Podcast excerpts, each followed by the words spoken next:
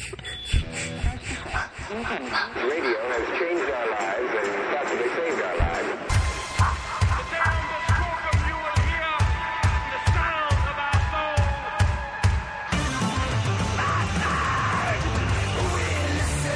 He cut that poor girl in half while she was still alive.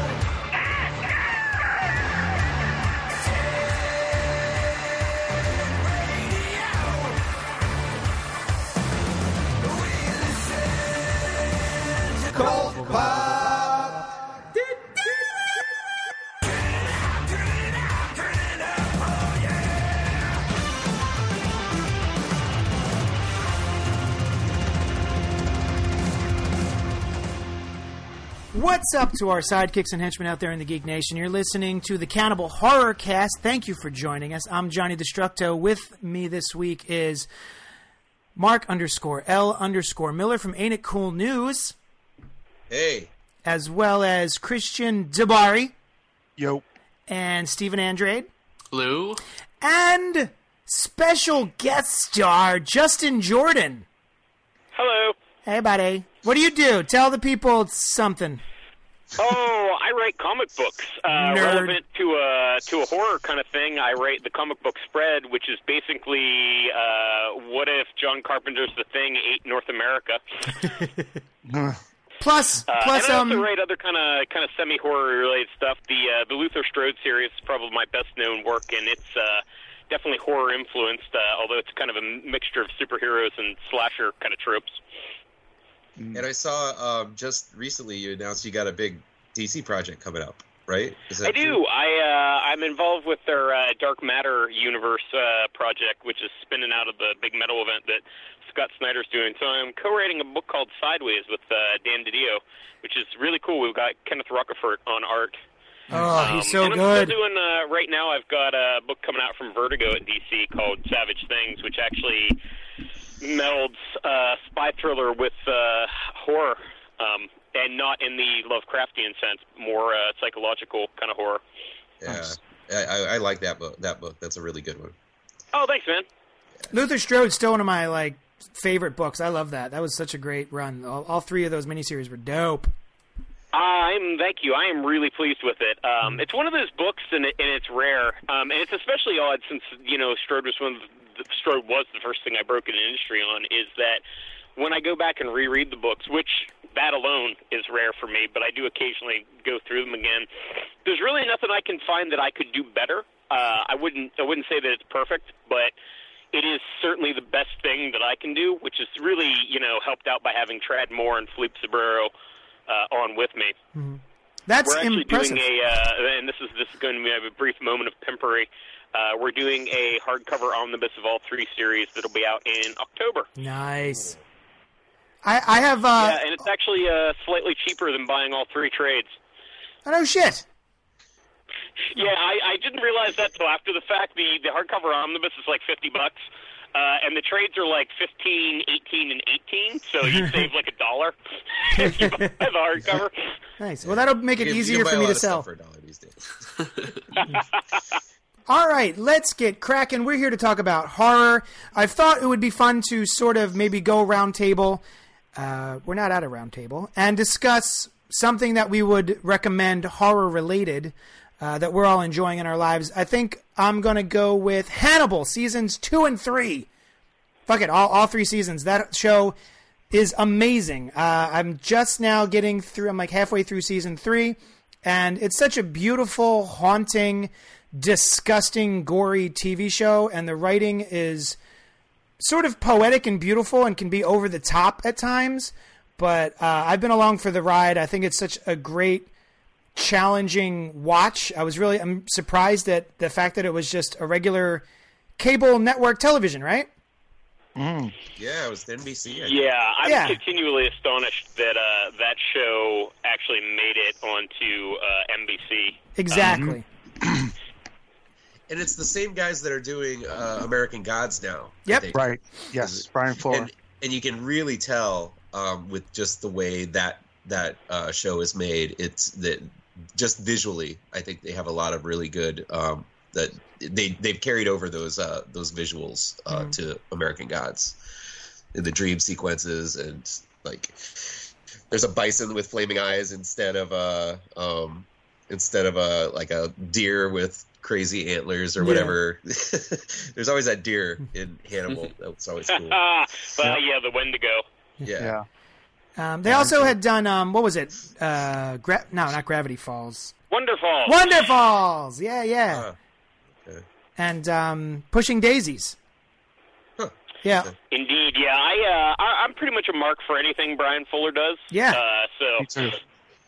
It's a shame nobody else is because he's like the king of getting shows canceled. uh, I know, Yeah. right? Yeah. Yeah, it's a shame. He's so too bad. talented, and and I really admire his work. He's got such an artist eye for Mhm. putting this together. Hannibal was absolutely my favorite when it was on the air. Uh, NBC just didn't know what the fuck to do with it. I think, and uh, Mhm. they were scared of it, but they didn't want to say anything. I guess maybe I don't know because I, I like you guys. I share the same feelings as wow. I can't believe this made it on. You know, just regular TV. Like you Yep. know, it was it was brutal. Um, but yeah, yeah, really, really great, great stuff. Um, shame it didn't continue, but hey, three seasons, that's not bad. The I uh, didn't like it. You didn't like it. I liked the first season, and after that, I was just like, "Oh, come on." I think we talked about this in an earlier podcast. Like, Yeah. Mads Mikkelsen looks like he eats people. It's like, Yeah, come yeah. on, obviously he's eating people. and how many artistic serial killers are there in the DC area? Like, Yeah. every serial killer is creating these masterworks. Well, I mean, that's a problem with any freak of the week formatted television show, and they eventually do break away from that. Um, ha- I, I- even before halfway through season two, I think they sort of shy away from the freak of the week thing. Um, Yeah. But I think my biggest problem with season three is one. Of, I'm not going to spoil it, but one of the characters gets mad at another character who's generally like this character's a good character generally, and they get mad at another character, and their entire demeanor changes. Like the hairstyle changes, the the clothes change. They start talking evil, and it's like just because you're mad at a dude doesn't mean all of a sudden like you dress differently. just knock it off. Yeah. But um, anyway, um, Christian, what are you what are you enjoying? Anything? Uh, well, I don't know. I haven't really had too much time to get into too much in terms of like you know movies. Uh, well, you know TV stuff. Uh, I don't really think I've watched any like horror based. Uh, I think the only thing that's going on right now is I'm working on something horror based, and that's Hellraiser. So yeah, I'm enjoying that because it's Clive Barker and it's directly through Clive Barker. It's uh the anthology series that he's been putting out himself, not through Boom. So it's a big difference. I guess he can just do whatever he wants now, uh, where Boom was probably just trying to keep it a little somewhat lighter in terms of the content. Um, but yeah, short story uh, doing, and uh, that's that's pretty damn fun. But I probably will crack into the Friday Thirteenth game this weekend when it unlocks. Oh, I'm so excited. Yeah, that's looking like a lot of fun. So that will probably be my thing um, in terms of horror entertainment. Nice. Yeah, I Uh, was actually curious if that uh, if that Friday the Thirteenth game was out. I don't really game, so it's probably all the same to me. But I was still curious. Yeah, it's it's um it, it's been a long time coming, but the thing is they've got like Tom Savini to work on it, and uh, he did throw a lot of input into a lot of the kill scenes from Jason. But uh, I was showing uh, Stephen earlier the live stream that's going on on YouTube. Uh, if you go on YouTube and just type in Friday the Thirteenth game, you'll see like tons of videos and and live streamers. But it's pretty entertaining because they really nailed the aesthetic of the movies of like you know from the first one. Well, I think probably from the first one to like maybe the sixth one. Uh, They don't go to Manhattan or any of Canada, that stuff. as it was. Yeah, exactly. So I mean, it, they just keep it in, in, in Crystal Lake, and they have it set mainly in like the late '70s and early '80s.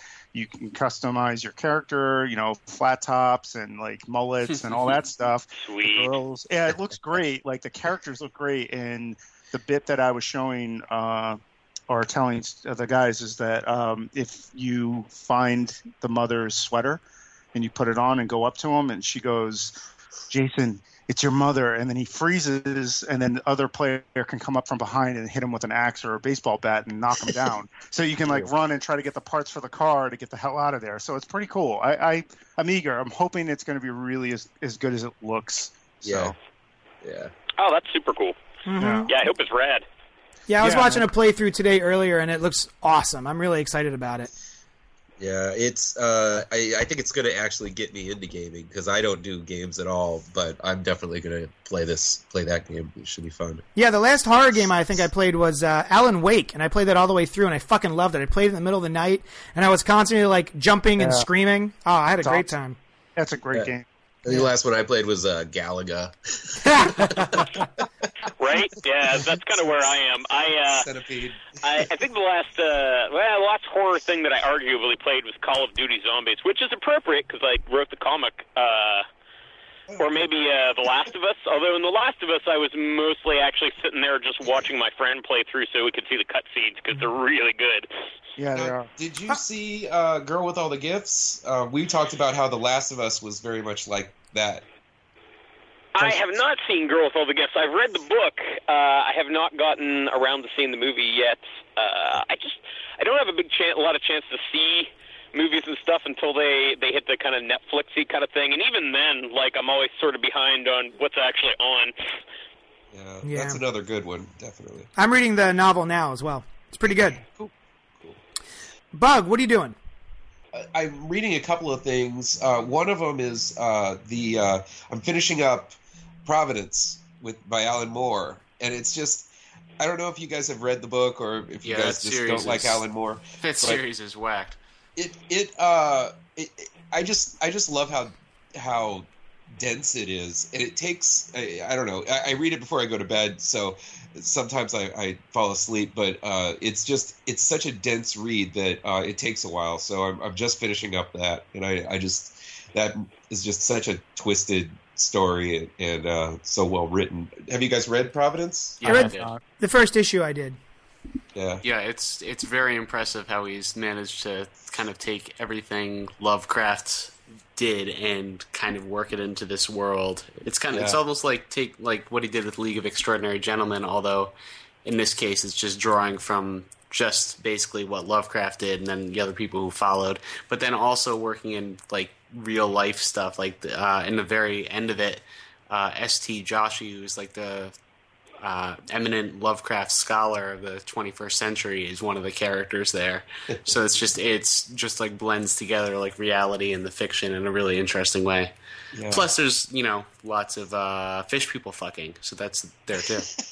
yeah, and, and uh, I also just love the way it kind of just shows you the story all the way through, and then at the end there's this like journal that the lead character is writing, and so not only do you get to see just the broad story play out, and this guy he's kind of walking obliviously through all this stuff, um, but you also get to see it from his perspective and how he's sort of slowly understanding what's happening to him and Yeah. what's happening around him, and that's that's just a really uh, really kind of sophisticated way of telling stories that I, it just I loved it. Oh, that's rad. I like the I like the stuff him and Jacen Burrows have worked on uh, in the past uh, in that kind of stuff. The Necronomicon kind of. Mhm. Uh, that's not Yeah, yeah, Neonomicon. Yeah, By the end of the uh, series, that kind of it stuff. But I haven't got in around to reading that. Providence. It's always that kind of thing of uh, I just never read stuff in singles anymore. I I am part of the problem. Yeah. Yeah, it's uh, this one is yeah. I mean, it, the last issue just came out like like a couple weeks ago, so um, I finally was able to wrap that up. So it's fun. And Justin Jordan, what do you got? Gosh, what do I got? Uh, I've mostly been busy writing horror. Um, I really enjoyed Baskin, uh, or half of it, anyhow. Baskin? Oh yeah, that's a good Uh, one. That's I like Yeah, that it's uh, There's Turkish. I want to say. of, uh, Yeah, Turkish film. There's aspects of that that um, are very similar to some of the stuff we're going to talk about. I think. Yeah. I Yeah, I agree. I about- uh, that's probably probably why it was on my mind. I, it's not the last thing I watched. It was the last thing I watched that I really liked. The last thing I think I actually watched was uh, not The Void, which I did really like The Void also, but uh, the last thing I watched was Abattoir, which uh, was a frustrating movie. But um, Yeah. Baskin, yep, Baskin had uh, uh, like there's like half the movie that I was really bored, and then half the movie like was really viscerally affecting. Um, and I don't know that I would say that I enjoyed it, but I kept being creeped out and thinking about it for weeks afterwards, which I think is probably a good thing for a horror movie. Uh, it's. I mean that by the end of the movie, it's like you. It, it's weird because it seems like they really made it cheaply, but he's Yeah. zoomed in on all of these really odd, like you didn't even know what exactly was going on at first uh, in in this like hell that they all find themselves into, and then then they kind of pull back a little bit, and it's like this guy's getting raped by a demon and stuff like that. It's just Yeah. crazy, but uh, uh, but yeah, it's it, they they did a really good job of of doing a lot on a on a low budget. It seems. Yeah. Yeah, I agree, and the and the visuals were particularly they were really striking, and they were not like you've mostly seen, uh, or at least like I've mostly seen for uh, hell kind of related stuff. Um, Mhm. They were, you know, they were a little bit, uh, you know, there were there were aspects that you could say, oh, it's a little bit like Silent Hill, or a little bit like this and like that, but it was kind of its own thing in a way Yeah. that I really appreciated. But just the overall cinematography and I think the editing, like especially in the back half of that movie, really worked for me. It was kind of again, I was on kind of a wavelength that it was it was hitting the buttons that it needed to push for me. Yeah. It's a good one. Yeah. Right on. Well, let's move on to The Void, uh, 2016. Uh, IMDb has this to say about it. Shortly after delivering a patient to an understaffed hospital, a police officer experiences strange and violent occurrences seemingly linked to a group of mysterious hooded figures. Directors Jeremy Gillespie and Stephen Kostanski uh, stars Aaron Poole, Kenneth Walsh, and Daniel Fathers. Here is the trailer. Boop, boop, doop, doop. Haven't you ever wished to save someone? Beyond saving? saving? No matter what the cost. This is uncharted territory. The body has to adjust, of course. We weren't built for this kind of thing. You'd be surprised at the things you find when you go looking.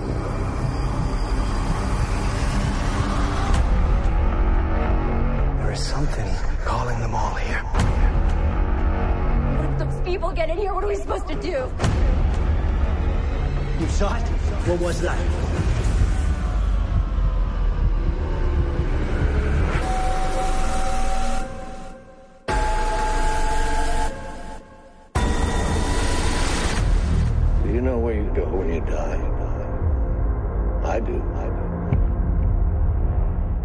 Right, so uh, this is another film that we got a hold of, and I had absolutely no idea what to expect. We got a screener, and I went in, bl- you know, blind. I like to try to avoid trailers whenever possible for things like this, and I just Avoid. avoid. Ah, that's the end of the show. Thank you so much for joining us. Um, and uh, so yeah, so I was really had no idea what to expect from this film, and I was a little skeptical at first, but the further into what I got, I really started to get wrapped up into the story, the mystery, and holy shit! By the end of this film, I was all about it. Um, I don't want to give any spoilers just yet. We'll get to a spoiler portion a little later, but I thought that the end was bombastic, crazy, uh, disgusting, uh, enigmatic, and a lot of fun. Uh, what did you think, Justin? Oh, I loved it. I uh, it was basically kind of a mixture of all my favorite John Carpenter movies and everything Lovecraft. Yeah. Um, which is interesting. I was, I was telling my buddy who's a big fan of Lovecraft, and he's a fan of Lovecraft like across the board. Mostly, I find when people are talking about Lovecraft, they're thinking of like the Cthulhu mythos stuff, but this actually like I try not to get into the spoiler areas. Was basically like everything. Like it was lovecraftian in every way that you could be lovecraftian except for not being set in new england. Um because there's like oh here's you know mystic arts but like weird science and like crazy cultists and like police on the bad end of things and like people going crazy and like i was like wow this is really kind of gets the spirit of like everything that i loved about lovecraft kind of across the board um, which was I was impressed by. And you know, I, I think the movie probably cost like seven dollars to make, so I was really impressed at how good it looked too. Yeah. Um, Christian.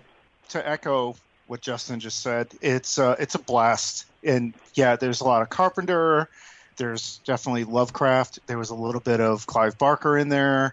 Um, it had a rad score. It was shot really, really well.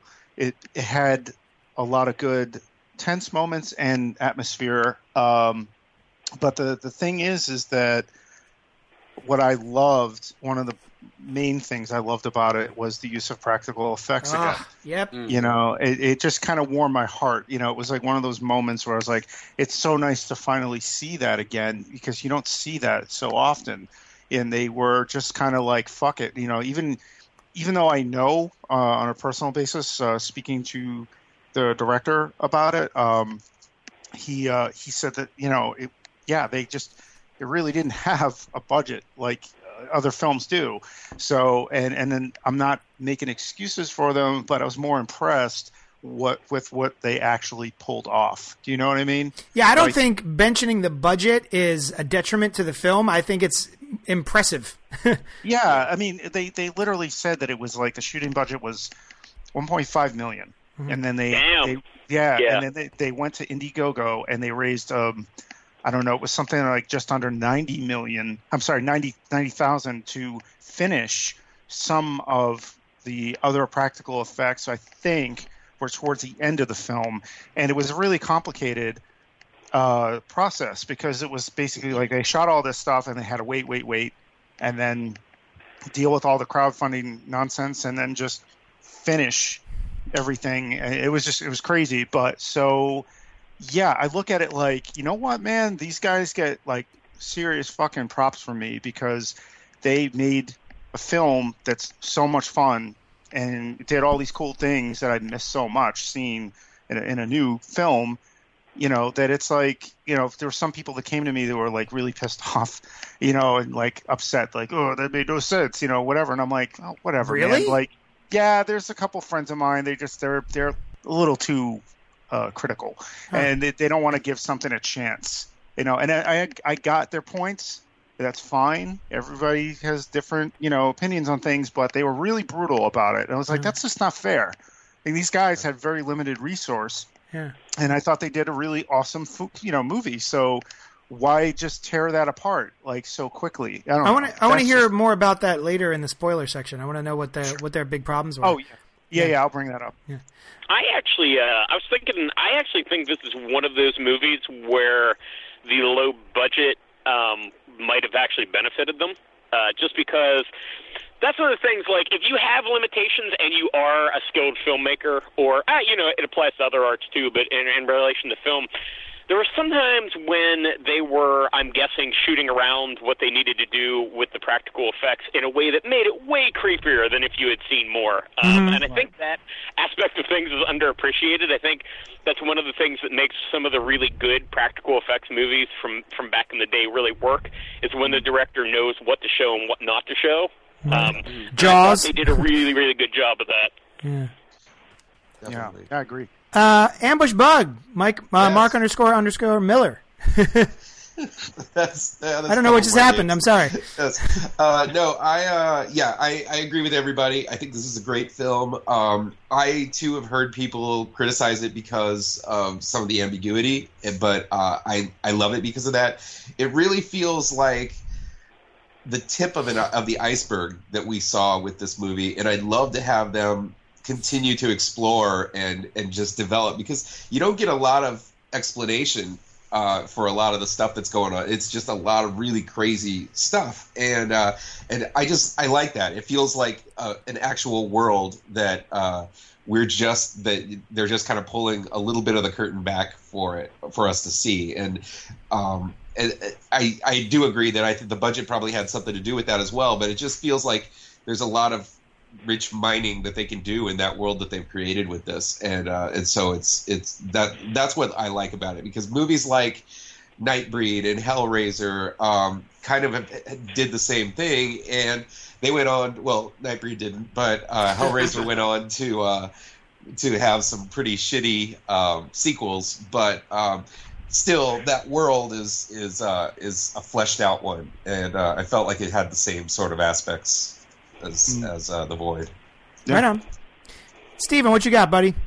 Okay, I'm gonna not shit on it, but I will say that I feel like I need to see this movie again because there were parts of it that I loved, uh, like the practical effects. That was my favorite thing in the movie. Um, right from the the first couple, just like uh, smaller practical effects to some of the uh, some of the really like mind blowing crap that comes later.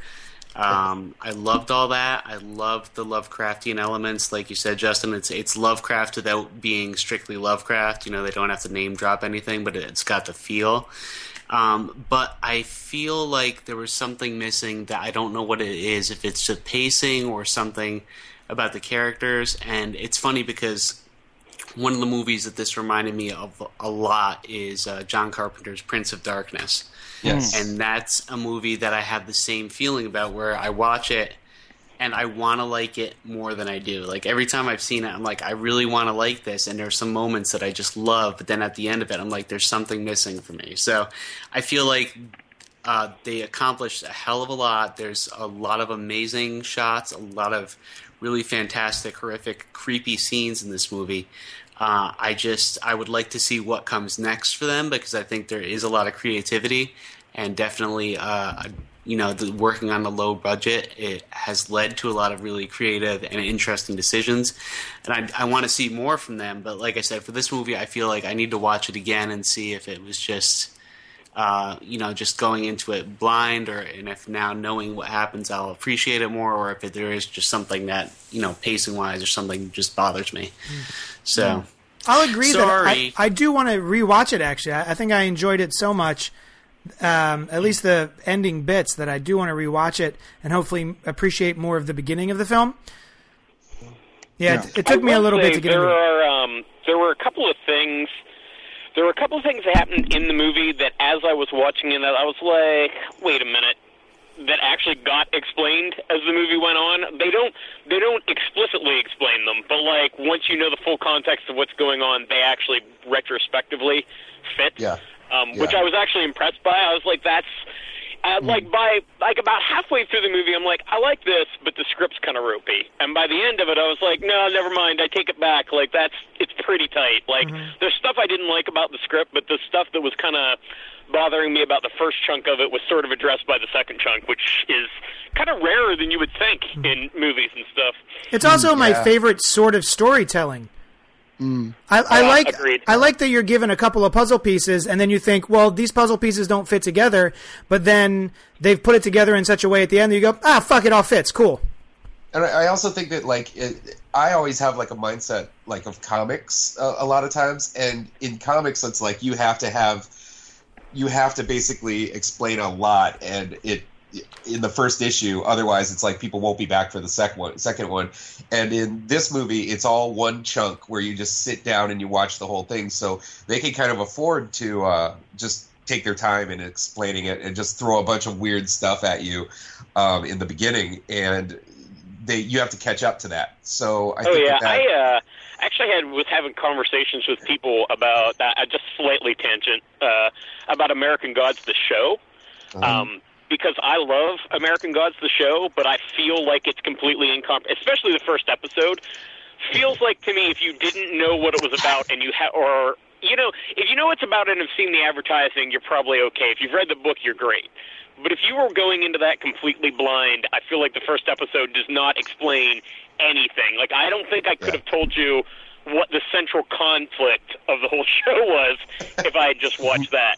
Yeah, Um, having just seen that first episode, I, I, I totally agree with you. And I don't know anything about the book or, or like, I mean, I know, I know the basic concept. I've heard about it through the years, but, um, but yeah, it, it's, it, and uh, the people that I watched it with, they were just kind of like, well, I don't really know what's going on. I like what I'm seeing, but I don't really know what's going on. So it's, Well, you know, even within that first episode of it, like, I guess, kind of mild spoiler, they never mention the word God. Like, that Yeah. never appears in the show. So, like, if you don't know who X person is, like, good fucking luck. You know what I mean? Like, Yeah. uh, which, on one hand, and, and I was debating this because of the comic thing, right? Because I also am conditioned to tell things in kind of a serialized format where you need to even though my storytelling can sometimes be more oblique than is maybe typical in comics, there's still like you need to front load into a first issue, like at least the core concept. Like I think if you read Spread,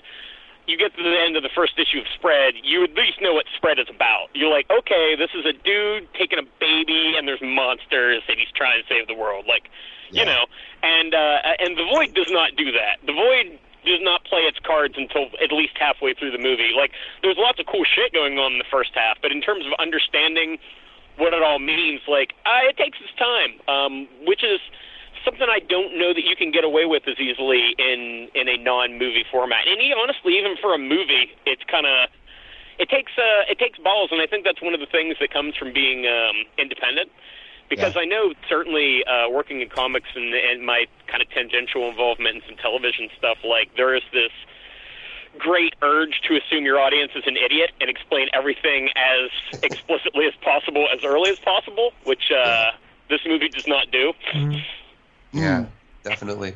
Yeah, and it's I, and you're right. I think that some people can, uh, you know, if if you're like a, a Grant Morrison or uh, or Neil Gaiman, uh, they can kind of afford to say, okay, well, you'll get it later on. And even if you're a Justin Jordan, I think you you have your fans that are going to stick with you, uh, you know, along for the ride, and you don't have to explain everything. But I think that uh, I definitely think that uh, um, it's when you're a, in, in independent or just like starting out in, in whatever medium it is. Yeah, it's I think that's kind of necessary to do that. Yeah, and I think that um, I don't think they needed to necessarily load any more information like in the top of the movie. Like you know, a lot of that's a lot of problem with the the horror movies that are more conventional is they they do like spell everything out pretty pretty much straight away.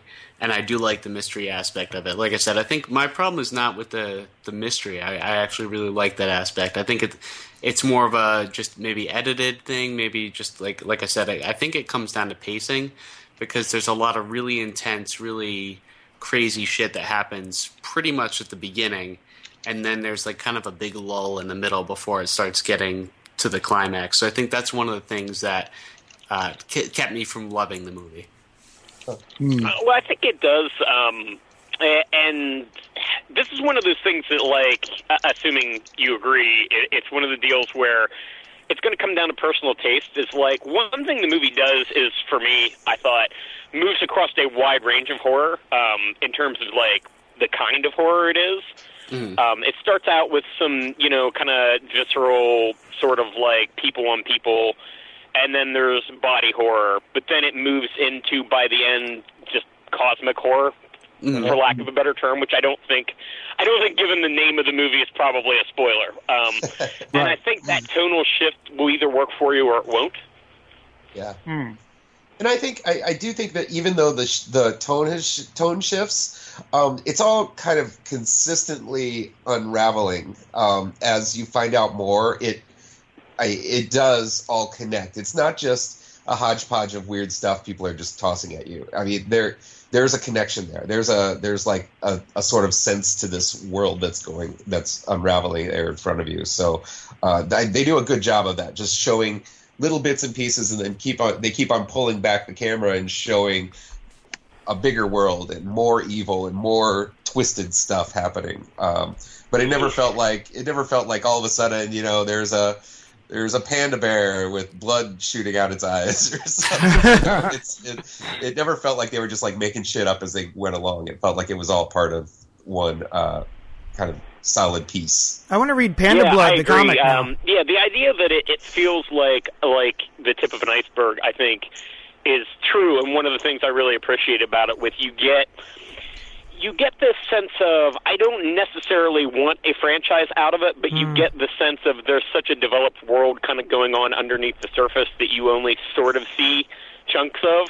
Um, You see enough to understand the story, but this it, it, it gives you it manages to leave this impression that there's this vast story that you're just kind of seeing one small part of. Um, Yeah. Which again, I think is actually you know kind of Lovecraftian. If you even go back to uh, the actual like Call of Cthulhu story, which is sort of an epistolary uh, tale um, told through letters and journals and that kind of stuff, you get this sense of cults and this world moving that the characters that are kind of narrating this to you are only getting a little piece of. Um, And I think the movie actually gives that to you to the to the viewer fairly well. Yeah, it, it's almost like I would like to see more stories told in this world rather than just the Void Two and then just more of the same stuff. It's it just still set in this world. You yeah, know? you guys keep talking about how you wanted more from this, and I was like, no, I don't want any more. This is such a nice little vignette, like one story, one and done. There, It's there was not going to be. There's, they're not going to do sequels. good, Yeah, good. I feel like uh, it's. I feel like having the limited information that we have is what makes it so effective, and I think that mining this for further stories might just ruin this experience for me. But Yeah. um, let's let's get into spoilers. I think everyone. Well, God, fucking Steven. Ah, ev- most mo- four out of five cannibals say that it's pretty good. Um, I'm usually the asshole. That's Steven's hate the it. asshole. Yeah, like I said, I liked a lot of aspects of it. It's just like I need to watch it again, I think, and see if I ever have the same reaction. Like I said, it's it's Prince of Darkness all over. A movie that has lots of great parts, but as a whole, I just uh, for me, it just doesn't come together. It sounds like you're slipping into the void. Is everything all right? That was crazy. Did anyone else hear that? Someone was, there was a lot of heard it. I heard it. That was pretty cool. Okay. Um, all right. So from here on out, we're going to be talking about spoilers. I wish I had a spoiler stinger. Someone make us a spoiler stinger. Um, Pew! Spoiler. A pew pew pew. Spoiler time. It's spo- spoilers. Spoilers. All right. So let's talk about the film. Let's talk about the spoilers, son. Who's got something? What do you want? Well, I, I mean, I did want to mention that I, I think that this is a, a really nice cast um, that they put together for this. Um, I specifically the the guy, the the lead guy, um, and I have to pull up his his name here. Is it but Aaron was Poole? Also, what's his name? Aaron Poole. Aaron Poole, yeah, and he he reminds me a lot of Jesse from Breaking Bad. Uh, He just Yeah. seems like this, um, but uh, he uh, he was also in this movie called uh, The Last Temptation of Rosalind Lee. I believe that's what it was called, um, or. The Last Will and Testament of Rosalind Lee. And uh, he was just he's just a kind of like a cool everyman kind of guy, but not your typical leader, like lead in the movie. Um, uh, you know, he he was just kind of he's kind of like a smaller guy, a little bit more. He's not a big muscular like or an old wizened cop. He's like a young cop, uh, like a young guy, but still, it feels like he's been in this town forever. Um, not a lot of stuff is going on. He's sitting on that dirt road, um, just asleep at the wheel, or asleep at, at in his car.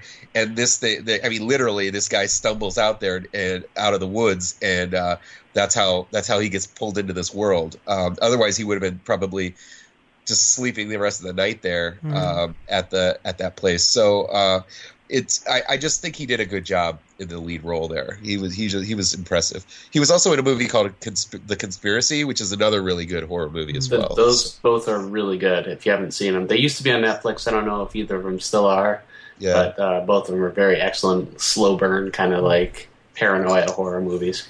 I thought his performance gave me a sense of holy fuck, I'm out of my element. yeah, definitely. Like I'm immediately in over my head on this this whole thing. So I, I actually kind of enjoyed that. He wasn't like a uh, John McClane just running in there to like murder people. Um, I, I like that he had a more realistic response to the situation. I also really liked um, the the intern. She was great, and how basically she was she was out of her element as well. I mean, she was doesn't even know how to do anything. She's just a student, but they're asking her to like perform like a, a like give birth to a baby and uh and all of this stuff. Well, She's deliver like, a baby or- yeah, deliver a baby. Sorry.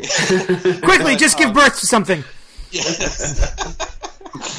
but um, I mean, she doesn't know how like any of the stuff works, and she's sitting there just showing the patients like shit she's pulling out of her, her medical books, and it's Yeah. just doing everything you shouldn't be doing. But um, it, she was just a really likable character. Yeah, I Ellen loved Wong played her. Yeah, Yeah. she's good. She's good. She was in Scott Chau. Pilgrim. Knives Chau. Oh my god! Holy What? shit! That was, I that was realize nice, that. Chau. Oh, good for her. Got me I- to thinking. I was like, I don't think I've seen her in anything since Scott Pilgrim, and she was awesome in Scott Pilgrim. So, I don't- that I, I kept waiting for her to blow up after Scott Pilgrim. I thought she was so charming, and I was like, "Oh, she's going someplace." And then, nope. No, I, I agree. It was weird. I, uh, I, and I hope she gets more work after this. So, Wow. Oh man, I loved her in, in Scott Pilgrim. I thought she was really effective in here as being completely dislikable. oh, you didn't like her? she's the opposite of Knives Chau. I was like, this. Oh, she's the worst. Uh, no, I, I uh I didn't like her and then I did. Like it was one of those things like she just gets such a shitty deal over the course of the movie that you uh. like can't help or at least I couldn't help but feel for her like mm. Here you might need to do a C section on this teenage girl where monsters are in the building and you know all that good stuff like good luck like yeah. Yeah. She's like, I don't even get a paycheck for this. I have to like, you know, she's got to get this for college credit, basically. Um, but uh, yeah, and it, I, I just think that that's just it was just interest, just a lot of it was an interesting take on a character that, Yeah. um, and also a very realistic take on a character because once again, the the all the like the older doctor, he's kind of he's kind of killed very early on. So anyone with real real medical uh, experience is gone. So Mhm. it's like this: you've got this kind of bumbling cop, you've got this, you've got an intern, and you've got like a, a crazy guy, like a crazy guy with a gun, and uh, a prisoner. Like there's, it's just this weird mix of people. Um, oh, and I, I forgot about like the the pregnant lady and her dad, her Mhm. grandpa, which Mhm. that was just like a weird relationship there as well. Um, Mhm. uh, so yeah, there's a lot of there. It, it was a fun mix of, of just different people that were definitely all of them out of their element, basically. Yeah. I thought it was uh, I thought it was well cast too. I thought uh, Kenneth Welsh as the Doctor uh, villain guy was really Yeah. good. I don't know if you guys remember he uh, he's a Twin Peaks guy. Yep. Uh, Windom he was- Earle. Yep. Earle. Oh Yeah. Jesus! I didn't even recognize him. I Yeah, just started Twin Peaks yesterday. Oh. Episode up one, season season one. Yeah, you're uh, in for a, a fun trip. An interesting trip. Yes, yes.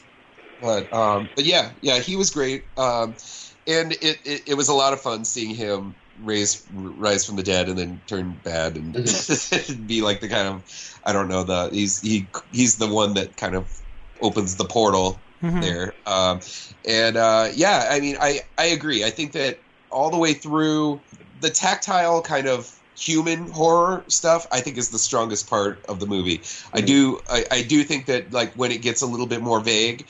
Um, you're going to lose some people, and, and I think that uh, when it goes into the transdimensional stuff, um, it I it didn't lose me, but it was it was uh, I could I could tell that like some of the people in the room that I saw it with were not uh, were not buying it. Mhm. Well, you know, for, there's stuff like, for instance, it does not explain, like, in the text. Like, for instance, there's one part where they go back and try to go out to the police car, and it's way the fuck away from the hospital, which is not where he parked it. yeah. Uh, and it's not, and it's clear by the end of the movie that this transdimensional warping has just fucked up the spatial distance. Because when they go out again, it's back where it was Yeah. after the thing is closed. But like, they don't tell you that. Like, you have to put that together on your own. Like, Yeah. Yeah, I, I, I just pictured the guys in the hood or in the in the robes. They were just like picking up the car and they were like fucking with it. They were like, hop, hop, hop. It's funny. I didn't actually notice that. My question was, where the fuck are the guys with the robes? They're like five feet out the door. They can see them out the door, and then they go to go to the car, and then there's just no dudes there. yeah. Well, Yeah. took a whiz. Yeah. Yeah. They're taking it Yeah, they all had to take. Yeah, yeah, I mean, I, I look, I, I actually really loved that first scene when he's outside and there's just all of them right Yeah. across from him. Thought that was great, just a Yeah. great shot. It was just Mhm. very creepy, weird. It was, you know, I'm thinking like, are they all going to rush him? You know, that kind of stuff. And and it was just like the one I believe that rushed him with a knife. Um, and there's a lot of moments like that, a lot of tense moments, which I, I actually really enjoyed. You know, I don't want to give away way too much, but the scene with the crazy dude that was supposed to be, I guess, he's supposed to be the junkie. Um, I really loved how, like, the, the whole bit about like the cop trying to just keep him restrained while the dude with the shotgun and the dude that wasn't talking, came, you know, came in to like wipe him out. You know, because of the stuff in the very beginning Mhm. and it was really puzzling for a while because I was like, what the fuck happened? Until they like kind of sort of tell you a little bit in that like that weird dreamlike. Um, they were like stepping into that memory. I guess was what was happening there. Yeah. It, it was risky, but it, they I felt like they pulled it off well enough. Uh, I would have preferred a little bit more of it, just so there's just a little bit more uh, information on him and whatever. But I mean, that's what I felt like the movie did really well is that when there was a tense situation, that really amped it up a lot. Like even the scene where um, he walks in, the cop walks in to the room, and there's a nurse in there, and he sees Ah. that the scalpel in the, the dude's eye, and then she turns around and she's peeling off her face, and she's Oh, like, yeah. "Not my face." I was like, "Nice," you know, like I got all excited. You know, I was like, "This is fucking awesome," because it's Yeah. like you don't see that kind of shit in like in in theatrical big studio type movies because they're like, no, we can't do that. People won't like that. You know, Mhm. you know that's their thought process. It's like, Yeah. no, no, no, test screening. They'll they'll hate that. They'll think it's disgusting. And Well, I think too many people think of horror and they think it's like like oh, it's a time you can go into the theater and you can jump and, and laugh. And uh, I think I think the best kind of horror, to me at least, it it it makes things uncomfortable for you, and it makes it makes uh, it it makes you just kind of you're afraid of what you don't see or what you're about to see, and it's that unknown stuff. Because there's that there's that scene where it's done in shadow. You can see this monster thing through the shadow and through the glass. Mhm. Um,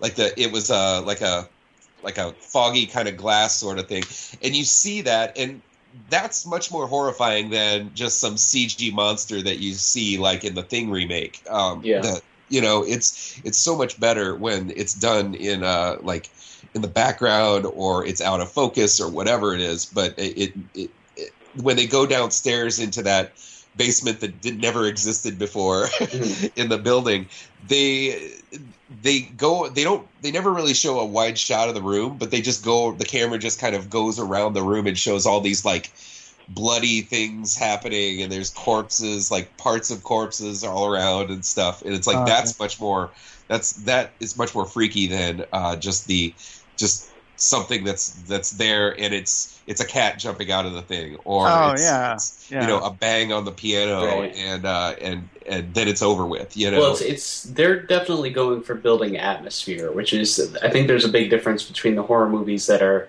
really want to creep people out and build an atmosphere, and then the horror movies that are like you say, like people just want to go and eat popcorn and be scared for like 90 minutes and jump and laugh, and then that's it. Because that's like uh, most of the typical horror movies that are in theaters now, or that kind of thing, where they do all the jump scares, you know, and at the end of it, everything's pretty much the same. It's like status quo, everything's happy, you know, whatever.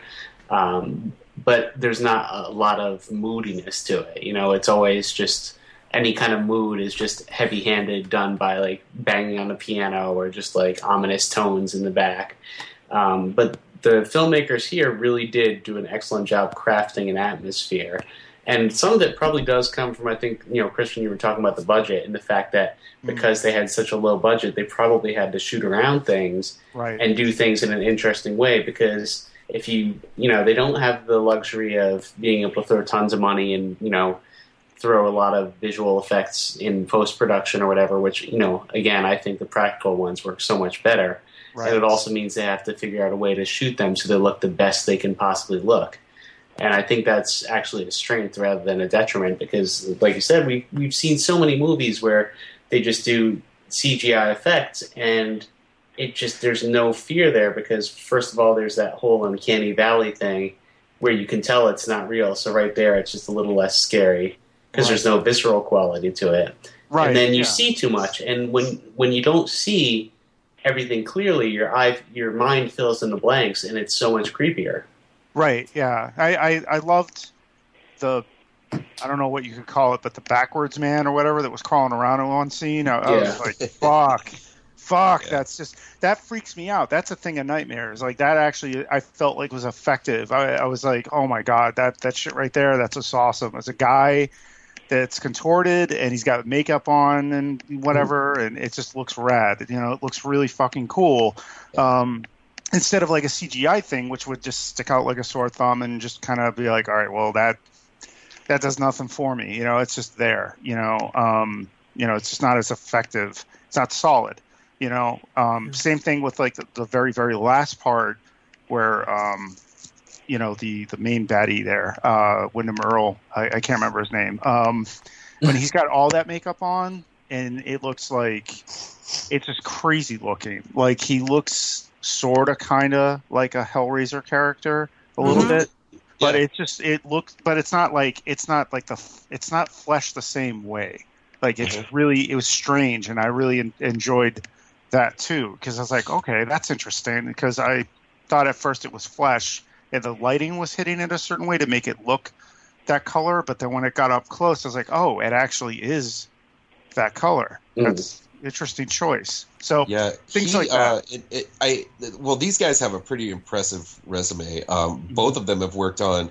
They've they're effects guys, and they've done work on like Jurassic Park and and a lot of a lot of really big budget movies. So they know they have like the technical aspects, and and I'm sure they've done their their fair share of CG work. But I think that they're just the fact that they wanted to put this in in such a visceral tone to it. I do think that uh, they're they're definitely like experts at, at doing that you know Mhm. I think actually, like the minimal CG that's in the movie is it's probably the weakest of the effects. Like the very end, mm, when you see basically what's you know through the void on the other side. I thought that was probably, unfortunately, it was a weaker way to end it because there'd been so much more strong uh, imagery and just so many more kind of uh, um, what's the word I'm looking for? Not not iconic, but like really uh, dramatic shots and really uh, interesting visuals that stick with you. And then the CG at the end was just, uh, you know, you you've seen that before.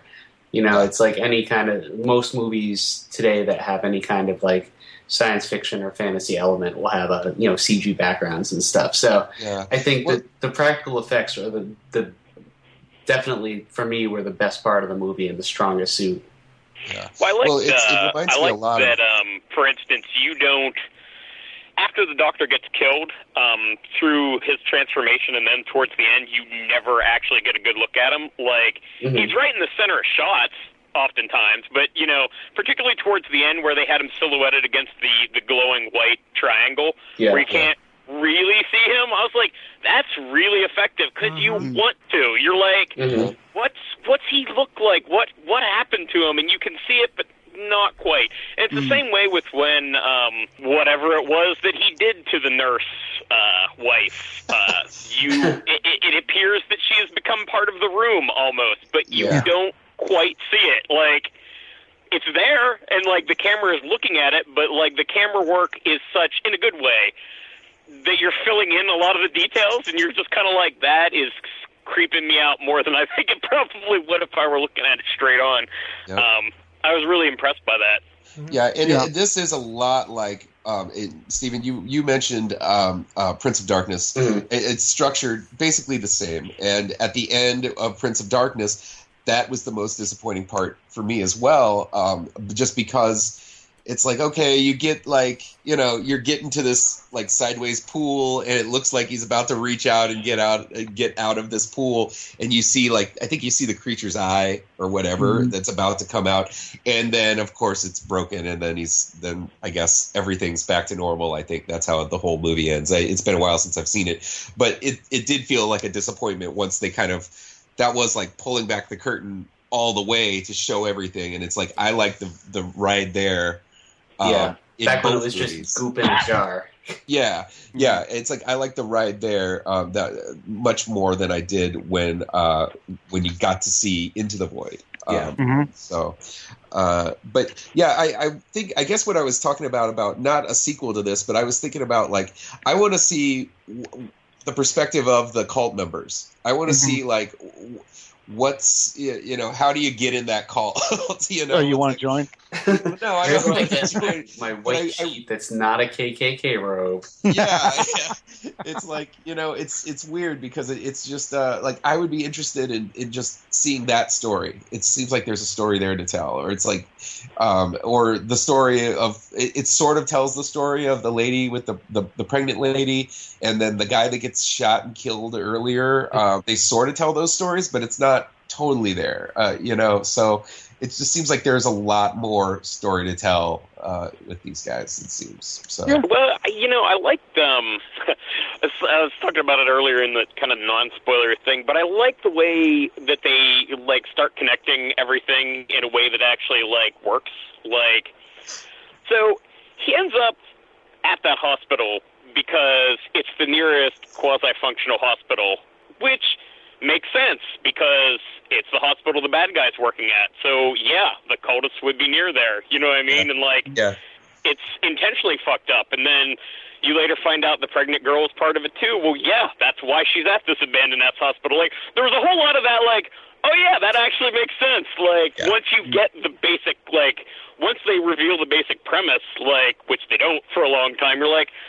Oh yeah, okay. Like the fact that all this shit is kind of almost within walking distance, and that they ended up in this place, um, kind of makes sense. Which, you know, you feel sort of bad. This actually sort of like loops back around into like uh, Knives Chau, the intern, and like the the dude high school student that just gets popped right at the beginning. Like, what bad luck to end up at this hospital because they have nothing to do with anything. Like, they just ended up there by all accounts. Like everybody else.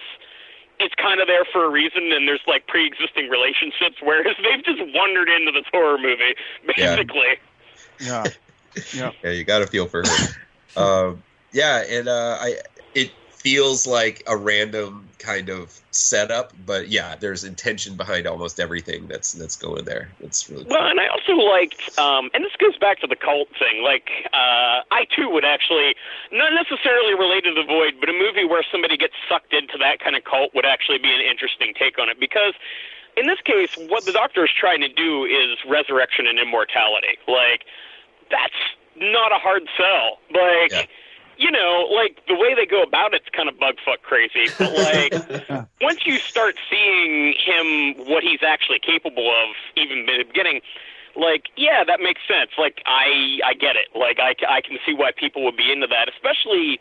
That was one of those things where I think casting that actor worked because he has such a like a fatherly and charismatic presence.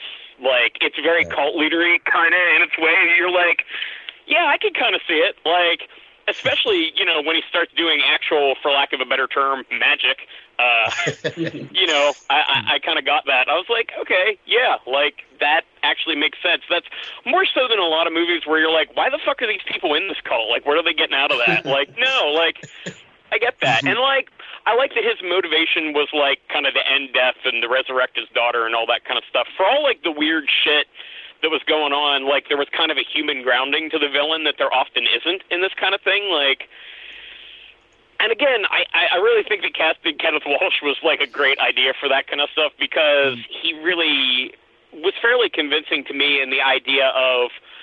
I'm not doing this because I enjoy hurting you. Like I am trying to make your life better, and you're just too dumb to understand it. Like, Yeah.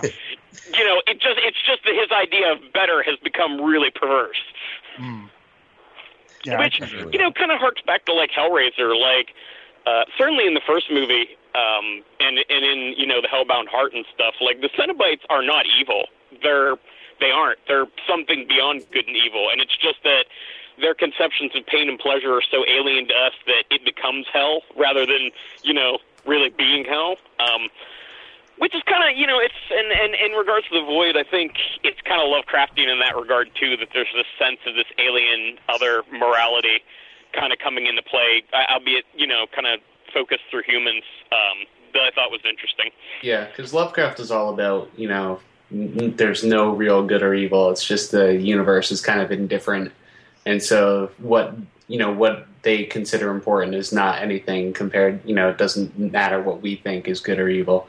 And uh, you know, a lot of a lot of people who came after Lovecraft, especially August Derleth, tried to um, assign like Christian values to it and say like, okay, well, here's the good guys and here's the bad guys in Lovecraft's world. It's like there's not really any of that. Um, and you know, even talking earlier, uh, Mark, about Providence, like that, that's addressed a lot in that comic book series, and that really does. There's a little bit of that in the Void, I think, where you know the Doctor does really. Uh, kind of go beyond what uh, you would consider to be traditional good or evil in his in his motivations. Even though, like turning people into monsters, mm, yeah, probably not the best. yeah. Probably not going to get that many uh, Christmas presents. yeah, I mean uh, that that in particular, like I said, like the whole thing is very Lovecraft, like from the entire like Lovecraft canon. But like, you know, the Doctor very much reminded me of you know From Beyond and uh, Mhm. uh, Reanimator to an extent. You know, I think it was there was Yeah. kind of a fusion of both of those, and you know, with the cultists, it was kind of more with Cthulhu, and then there's kind of stuff beyond our world and like hidden knowledge and that kind of stuff. I, like I said, I thought it was a very very good pastiche of everything Lovecraft. Uh, yeah. And, yeah, and except without- for not not a lot of tentacles, but you know, for the most part, A lot of times, people who do Lovecraft stuff, you see like Lovecraft adaptations, and they're just terrible because they just think like, oh, you just have to slap some tentacles, and mention some, you know, mention Necronomicon, and there you go, it's Lovecraft. So Yeah. this one captured a lot more of the tone without having to name drop Cthulhu or Nyarlathotep or anything else like that. Yeah. Yeah, I agree. For something that's not actually part of the mythos, I thought it was much closer to them than most of the adaptations of Lovecraft that I've seen. So, I don't have a Um, lot of experience say- with uh, Lovecraftian horror. Uh, I just, for some reason, it never really spoke to me. Um, the whole Cthulhu thing and the tentacle monsters and what have you. It just, for, I don't know why. I don't know what it is. Uh, to be fair, I've never read any of the stories or anything. I wonder if maybe I should delve into that. Well, I think what, what works with, with Lovecraft is that he doesn't really do a lot of description of what these horrible, evil things are, and it, he leaves it up to you to kind of, uh, kind of put it all together. So it's like there's no, there's there's descriptions of like I guess like tentacles and uh, and but it's always like an un, unimaginable horror. Yeah, an Uh, and- unspeakable horror. Yeah. Which you know, again, and when people would write pastiche of him, it would become kind of a cliche and kind of laughable because, like, you'd have the, the narrators who would be writing this down, and as they're being attacked by monsters, they write things like, "Oh, tentacles, three-lobed burning eye, can't, uh, uh Yeah. indescribable." yeah. It's like they're writing all that as they're being murdered. Okay, that's that's something. but yeah, I mean, they there's definitely just a sense of the fact that there's more out there, and there's there's more out there that we can't comprehend. And the void, I think, really does a good job of of tackling that theme and doing it while still, you know, bringing a lot of ch- kind of traditional horror stuff. Again, like we, you know, John Carpenter. I keep coming back to him because like there's Prince of Darkness in there. There's obviously a lot of the thing in there, yeah, and uh, it's just the oh, assault on uh, assault on precinct 19. yeah, or Is thirteen. it Yeah, 19? I I thought it was precinct thirteen, maybe I, one of those. sorry, Some- one yeah. number, yeah, one of those numbers. But uh, yeah, and uh, I think that's like a uh, Carpenter thing. It's like he's been sort of retelling that story in one way or another, like so many times. It's always a group of people. They're trapped in a small lo- in, a, s- in a location, and some weird shit's happening outside, and then it creeps inside. Basically, and that's that's pretty much that could sum up like 10 of his movies Yeah. that he's done which is it's cool that he can still i mean it's a it's a concept that works you know it's uh it's I thought it was- uh i didn't like ghost of mars that much but he used it in ghost of mars as well so Yeah. Yeah, I thought it was really strange in Halloween when, uh, or Halloween 2, when all of a sudden Mike Myers had tentacles. no but it, it's very much this is very much like halloween too though it's like it's even the same location i mean there it's he's outside and then he's he's creeping inside and, and it's it's a, on a smaller scale but it's still it's like not a lot of i think that's what makes michael myers so interesting in those first couple of movies is because not a lot is really explained about him Mhm. and then the last couple of movies went into the cult sort of thing as, as well so which I I think was a mistake. I Yeah. uh, Oh, I always. even think um I I even think like the the Laurie connection was a mistake. It's weird, right? Yeah. Because like Halloween came out the year I was born. Um, Same. and uh, so it's always been around, right? So like I was familiar with like the idea that Laurie was his sister. Like I don't ever remember not knowing that. yeah But if you go back and watch Halloween without that, and like, it- it's funny, like how weird and fucked up and like alien Michael Myers actually is. Like, just the like, he's just fucking with them for so much of the movie. Like, and there's no there's no explanation, and like it doesn't really follow like a human logic train. But there's this other logic that you can kind of discern. Um, it's just the difference between what people, not you guys, but like in general, there's this what we think Michael Myers is, which is sort of the accretion of like the pop culture version and the version that's been in the rest of the movies Yeah. versus what's in that first fucking movie, right? Which is really weird and creepy. Um, and it was so much more effective when it was just that. It when his only connection to Laurie was that he just saw her and decided I'm gonna fuck with that babysitter. Like, Yeah. That's something much more sc- scarier than uh, than yeah, that's my sister. well, and you know, Halloween is also one of those examples of like where I think uh, budget was causing them to do things that were much more effective. Because like when Loomis and the nurse roll up the insane asylum in the middle of the fucking night, and all the patients are just outside wandering around, you're like, well, that ain't good. Like, and I'm guessing that's because they couldn't afford to film like in a in a mental hospital like scene. Like Right. it was just cheaper to get extras in in white things and put them behind a fence.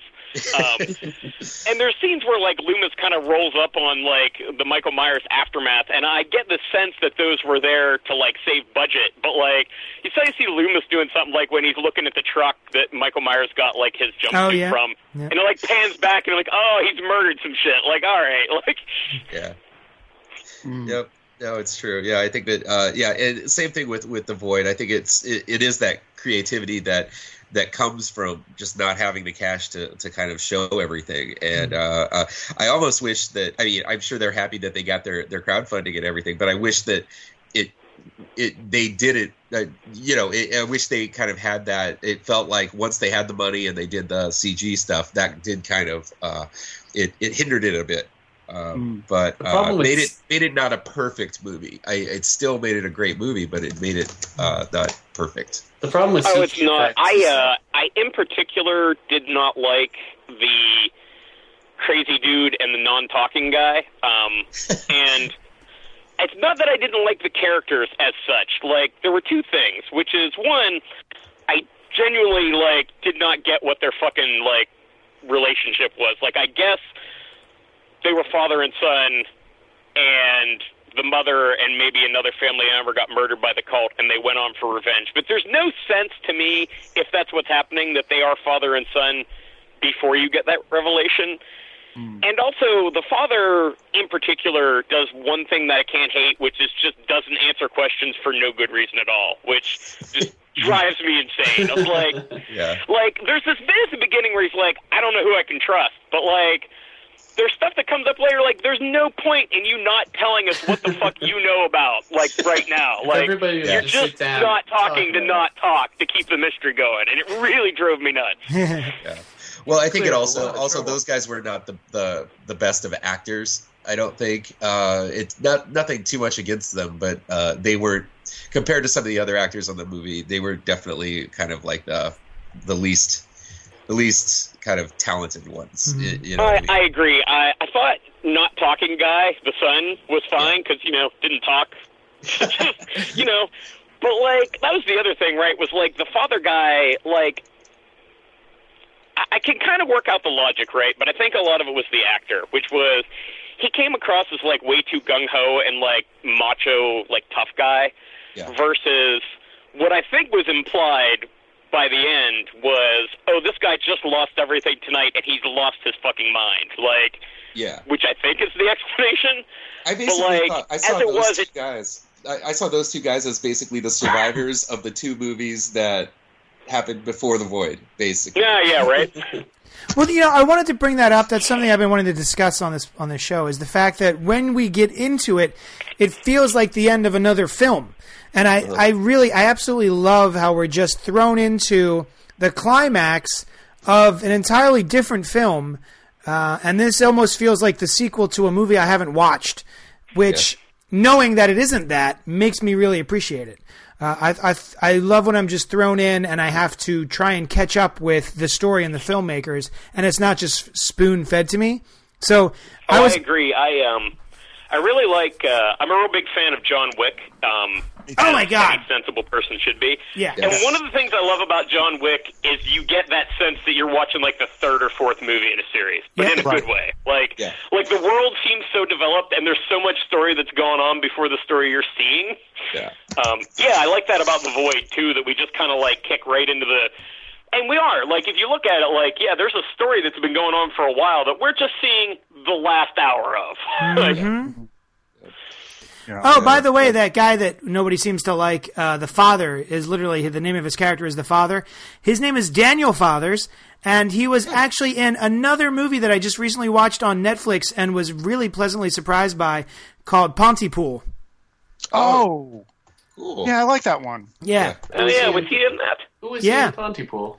Uh, let's see. I'm trying to scroll back to figure out where. Oh, he was Nigel Healing, whoever that is. I don't know. God, I don't even remember that. Maybe. Yeah, I don't either. I have to revisit that movie too. I haven't That- seen it in a while. I That's mean, another movie that frustrated the hell out of me out of me by the end of it, but I loved the lead up, the the whole lead up to it. Pontypool? Uh, yeah, Yeah, it felt like a very Grant Morrisonian sort of horror film. yeah. Uh, any last words on the Void, my friends?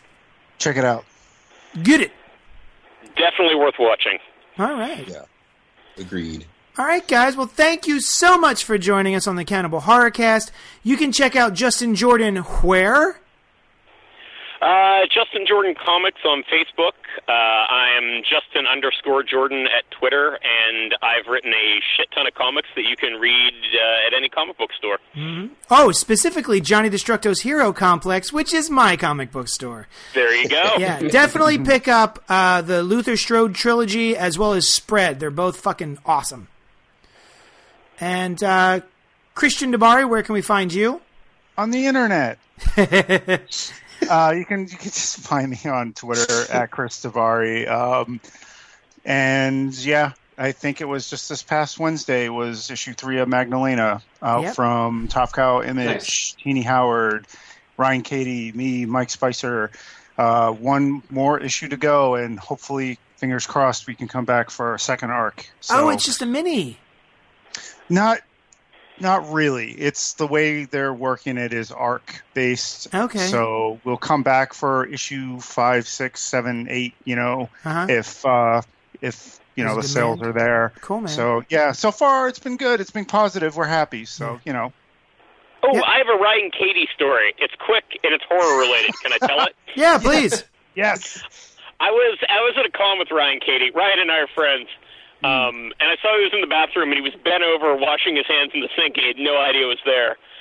So I creep up until I just gently brush up against him and he looks up and I go, Bloody Mary in the mirror and he screamed like a little girl. and it is my favorite moment of 2017 so far and I really wanted to share it with a national audience. nice. I think he I Just- think he mentioned it uh, briefly, but he wouldn't say who did that. Someone scared me. I don't want to talk about it. Is what he texted. And I Yeah, I like, think I might have broke him a little. Um, yes, yes. I you, you've got to.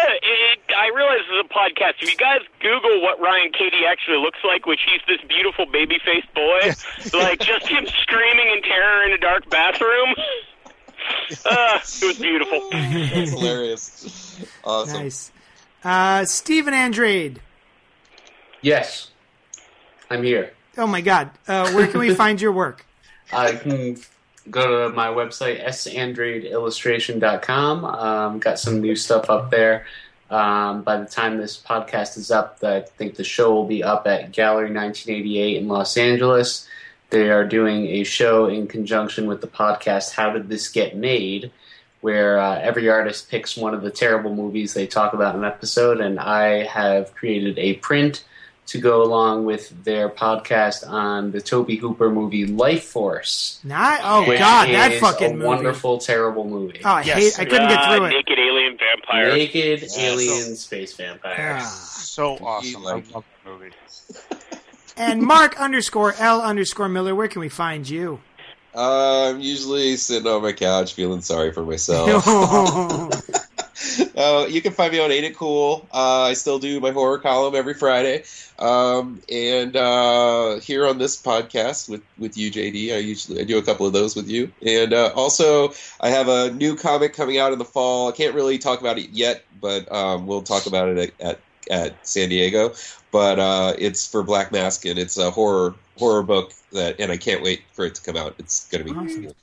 Nice. And uh, as for me, you can follow me on Twitter at JD's Hero Complex. You can come visit my comic shop in Manayunk, Pennsylvania, uh, Johnny Destructo's Hero Complex, 4456 Main Street. Um, Cool. and that's kind of it. You can also check out our other podcasts on the Cult Pop Network.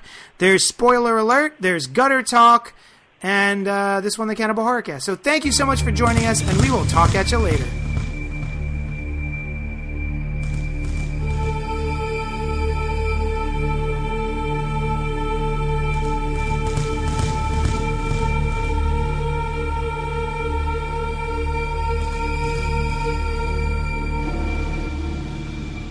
Until next time, smoke drugs, have premarital sex, and hey, why not go check out that strange noise in the basement? What's the worst that can happen?